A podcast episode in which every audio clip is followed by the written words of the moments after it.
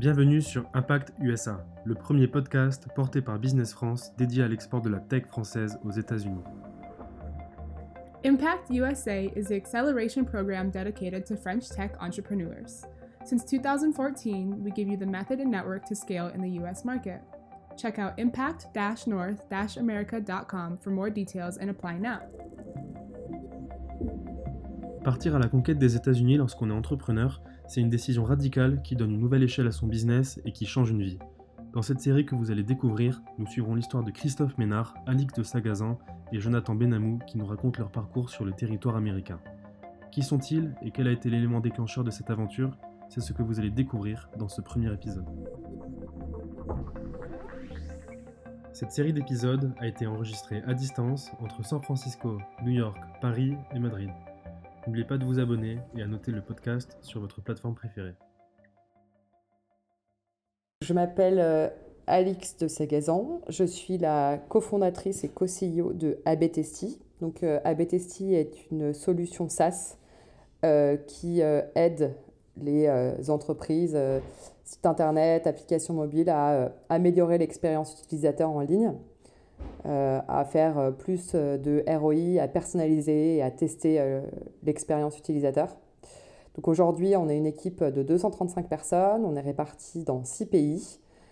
Europe, donc en France, au UK, en Espagne, en Allemagne. on a un bureau aux États-Unis où je suis, à New York et à San Francisco.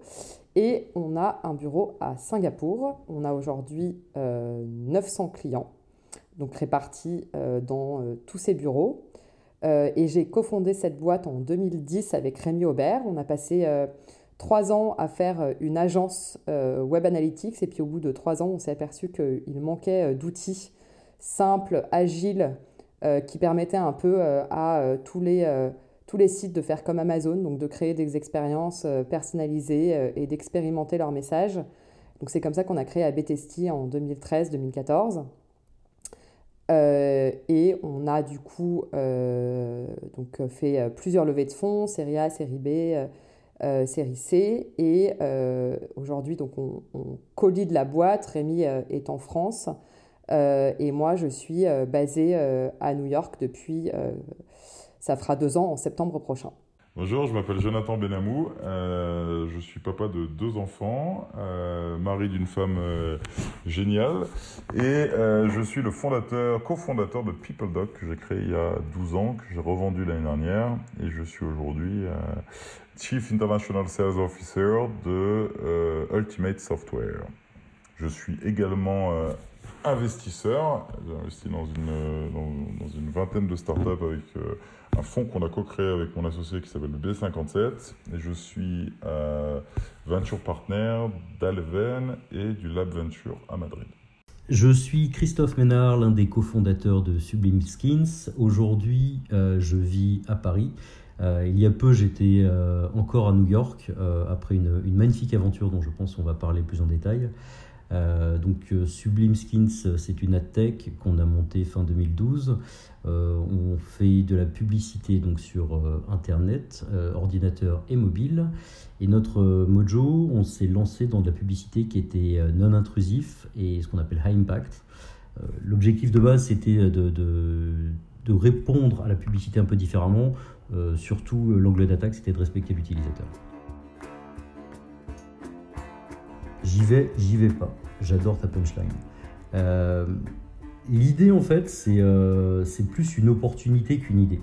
Euh, nous, quand on a commencé à monter la société, au début, ça allait très très vite. On a, on a monté la société, on était 6. donc 6 à avoir pris des sujets différents au sein de la boîte, ce qui fait qu'on s'est tous vraiment focalisés sur une partie. C'est ça a commencé très fort. ce qui fait que quand ça commence fort, ça part un peu dans tous les sens. Tu regardes les opportunités, tu regardes ce qui se passe, mais tu es vraiment dans l'action.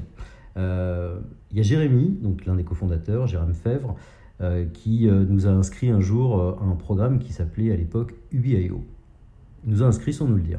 Donc lui, il aimait bien ce genre de truc, c'était le côté un peu plus marketing, se faire connaître, etc. Et la blague, c'est qu'on a été pris. et à cette époque-là, on ne pensait pas du tout rentrer, euh, rentrer dans cette cour-là. C'était vraiment le début de l'aventure. Donc euh, on n'avait pas ces prétentions-là. on a été pris, on s'est posé la question, on s'est dit est-ce qu'on doit participer au programme ou pas? Parce que c'était quand même deux cofondateurs qui partaient pendant trois mois non-stop à San Francisco. Donc c'était une période qui était longue. C'était se séparer de deux des cofondateurs sur une période d'accélération qui était extrêmement forte. Donc c'était vraiment un sujet qui n'était pas évident. Après mûre réflexion, on s'est dit allez, on y va. Donc j'y vais, j'y vais pas. C'était on y va, mais avant d'aller aux États-Unis, c'était on va faire UBIO. Tu vois, c'était la première étape. Les US, quand me vient l'idée euh, Alors, c'est plutôt quand nous est venue l'idée euh, avec mon associé. Nous, on a euh, fait une première levée en 2014 et une deuxième levée en 2016. Et en fait, après notre levée en 2016, le programme Impact de Business France s'est présenté à nous. Et on s'est dit, bon, c'est un peu tôt pour nous parce qu'on est en train de lancer l'Europe. Euh, mais euh, les États-Unis, c'est quand même euh, le plus gros marché. Donc c'est quand même intéressant d'aller regarder ce qui se passe. le programme Impact, on pensait, on pense, au début, on a postulé un petit peu comme ça, en se disant c'est juste pour voir. Et puis en fait, on, a, on, a été, on a été pris.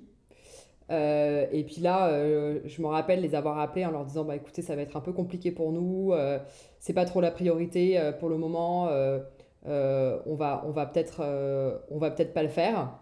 Et donc ils m'ont dit ah bah c'est dommage. Bon bah du coup on fera ça l'année prochaine.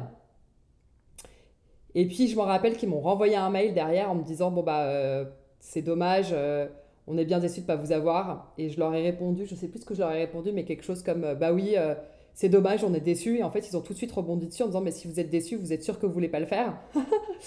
donc ça ça, ça n'a tenu absolument à rien. Euh, et du coup, euh, j'ai rappelé mon associé, on en a reparlé, puis mon associé m'a dit, bon écoute, euh, c'est pendant l'été, je crois que c'était mai-juin, quelque chose comme ça. bon, c'est pas pratique, mais, mais je peux le faire. et puis je peux ramener une ou deux personnes de la boîte, et puis on y va, on tente l'aventure. Donc on s'est dit, allez, soyons fous. et donc mon associé est parti avec le programme Impact en 2016, donc du coup, deux ou trois mois, c'était trois mois, pour un petit peu aller voir ce qui se passait aux États-Unis. Euh, voilà, je raconterai l'histoire, euh, ce, qui, ce qui suit euh, après, mais c'est vraiment comme ça qu'on a démarré sur ce programme Impact de trois mois, où Rémi, mon associé, est parti avec deux, deux, collaborateurs de l'époque. En 2013, je, on se posait la question de lever des fonds et j'ai été introduit par Pierre Kosciusko-Morizet, qui était un de nos euh, nos premiers investisseurs, mon coach, euh, un, board member depuis euh, Day One de PeopleDoc, qui m'a introduit à Philippe Botteri, qui est un des partenaires de, du fonds Axel, qui, pas si vous connaissez Axel, mais c'est un, des plus beaux fonds au monde, qui a investi dans toutes les plus grandes réussites tech aux États-Unis ou en Europe, sur Doctolib, dans Blablacar, etc. Euh, et, Philippe, en fait, euh, vient me rendre visite. À l'époque, on était au 32 rue de Paradis. Euh, et, on commence à discuter. Je le trouve hyper brillant. Je, trouve qu'il a, a une vision du SaaS bien meilleure que la nôtre déjà, parce qu'à l'époque, le SaaS était vraiment balbutiant. Mais surtout, il me dit John, nous, on veut investir dans des boîtes qui peuvent atteindre un milliard de valo. Et, euh, et la seule manière pour vous de faire ça, c'est de vous lancer aux États-Unis. Alors moi, j'étais, moi, je viens d'un petit village de 8000 personnes, donc euh, à aucun moment je m'étais dit qu'un jour je vivrais aux États-Unis. Euh, et puis surtout qu'on lancerait notre boîte hors de France. Mais bon, on fait ce meeting et puis en fait, et lui me motive, il me dit mais tu devrais vraiment, tu devrais vraiment déménager. Je pense que ça, je pense que ça vaut vraiment le coup pour ta boîte. Et alors il part de ce meeting et moi, je, je, sais pas, je, je vais en ligne et, euh, et je, je, prends euh, quatre billets euh, pour mon associé et nos deux femmes pour partir en, avril. Alors là, on devait être en, non, on devait être en mars et donc on est parti en avril, passer une semaine aux États-Unis, à New York, pour aller sentir le marché. Et c'est comme ça qu'en fait, on a juste eu cette première, euh, cette première étincelle de se dire pourquoi pas les États-Unis. Mais, mais sincèrement, c'était euh, voilà, c'était vraiment euh, de l'opportunisme. Et donc, on est passé par Business France d'ailleurs pour prendre des meetings. On a pris une dizaine de meetings à, à New York. Et on est arrivé, on est arrivé comme des touristes avec mon associé, nos deux femmes, pour, pour, sentir la ville. On devait être ouais, entre 15 et 20, je pense. 15 et 20, mais avec une énorme traction. Il y en avait dans tous les sens. il y avait un bureau à Paris. On commençait à, on commençait à faire des allers-retours intensifs à, Londres. moi, à l'époque, j'étais très focalisé déjà sur Londres, avec des petits des, petits business un peu internationaux ici et là, sachant que dans la pub, on peut, se permettre de faire pas mal de choses à distance dans un premier temps. Plus le temps passait, plus c'était une évidence de se dire, euh, les gars, il y a un boulevard, il euh, faut qu'on y aille. Quoi. Il faut le faire, il faut le faire, il faut le faire. Donc, euh, comme je te le disais juste avant, au début, on n'avait rien prévu. les choses se sont faites plus par opportunité qu'autre chose. Donc il y a un moment, on a réfléchi, on s'est posé les bonnes questions, on s'est dit, bah, au où on en est, tout accélère très fort. C'était un moment où on commençait à regarder un départ en Angleterre. On a commencé à faire pas mal de choses. On s'est dit, bon, bah, quitte à y aller, on y va, on y va en grand. Quoi.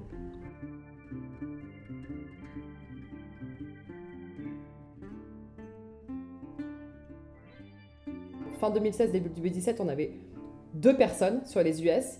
Une personne qui gérait le développement commercial depuis la France et une personne en support aux États-Unis avec deux clients. Donc on a vraiment commencé comme ça.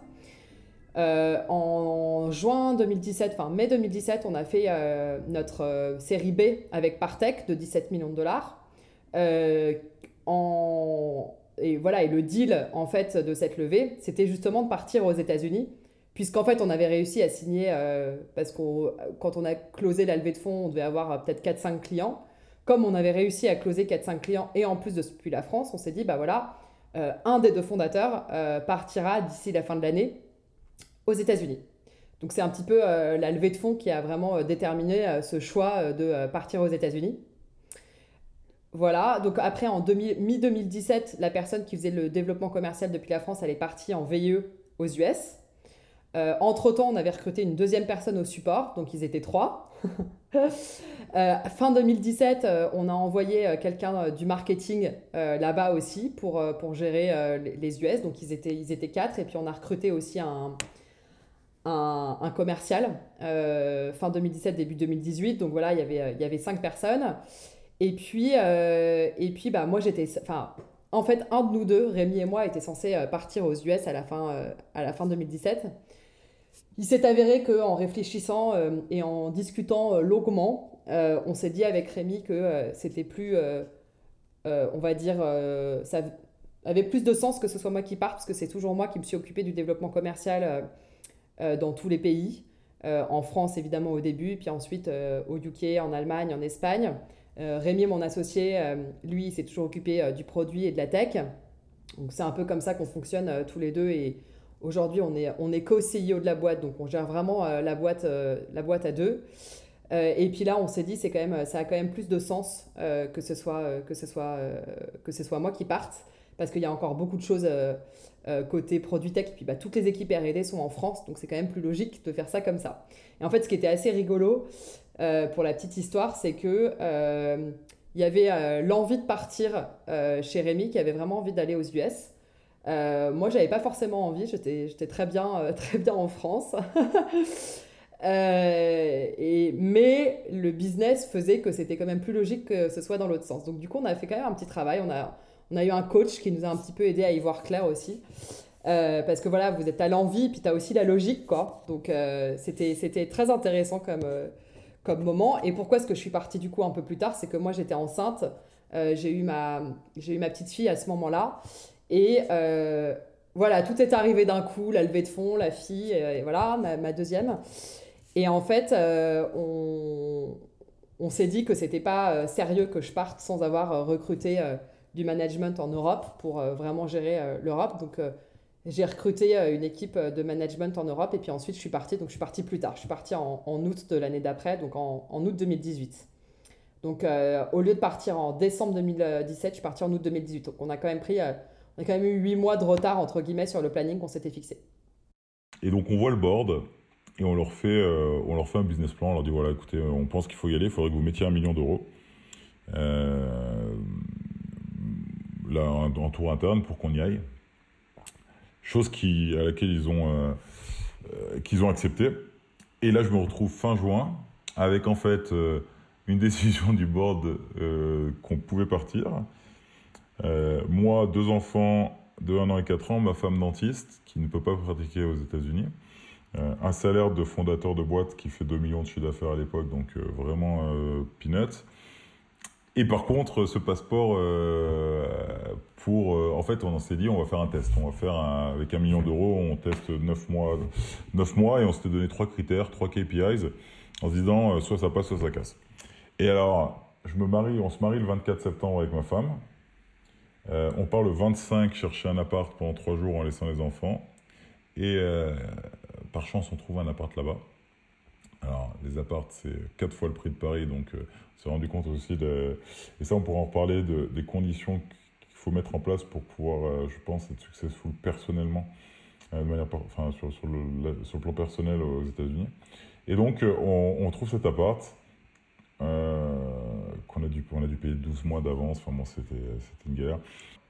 Donc on, revient, on récupère les enfants et euh, fin octobre, on arrive aux États-Unis. On n'avait pas d'école, enfin on, venait de prendre une école et en fait, euh, Dieu sait comme c'est dur de, trouver des écoles à New York. Et, et, voilà, et donc on se retrouve dans cet appartement fin octobre, le 5 novembre d'ailleurs on est arrivé. moi je parlais très très peu anglais, je pensais savoir parler anglais, mais en fait, je me suis rendu compte que j'avais un niveau euh, exécrable. Voilà, donc je passe, euh, voilà comment on est arrivé à New York, euh, sans clients, sans partenaire, sans équipe, sans boulot pour ma femme, sans école pour mes enfants, sans argent sur notre compte en banque. Un peu à l'aventure. mais bon, je vous raconterai, on n'a on a rien regretté de tout ça et on est hyper heureux de l'avoir fait aujourd'hui. Dès qu'il y avait une opportunité, on était tous ultra motivés, on a envie de, de tout casser. Euh, on, croyait, on croyait en tout, donc euh, on était capable d'avancer. Donc le reste de l'équipe a plutôt bien suivi et euh, la vraie décision de départ aux US, elle s'est faite à l'issue des trois mois du BIO, où on s'est dit on y va, on n'y va pas. On avait commencé, on a, alors la blague c'est qu'on a recruté notre coach du BIO de l'époque, donc merci pour ce, doux recrutement. ça a été assez, pratique. le gars il s'est occupé de nous pendant trois mois. À la fin il était là, les gars, euh, vous, êtes suffisamment fou euh, dans l'esprit, euh, c'est ce que j'aime, c'est comme ça que j'aime bosser, j'aimerais continuer avec vous.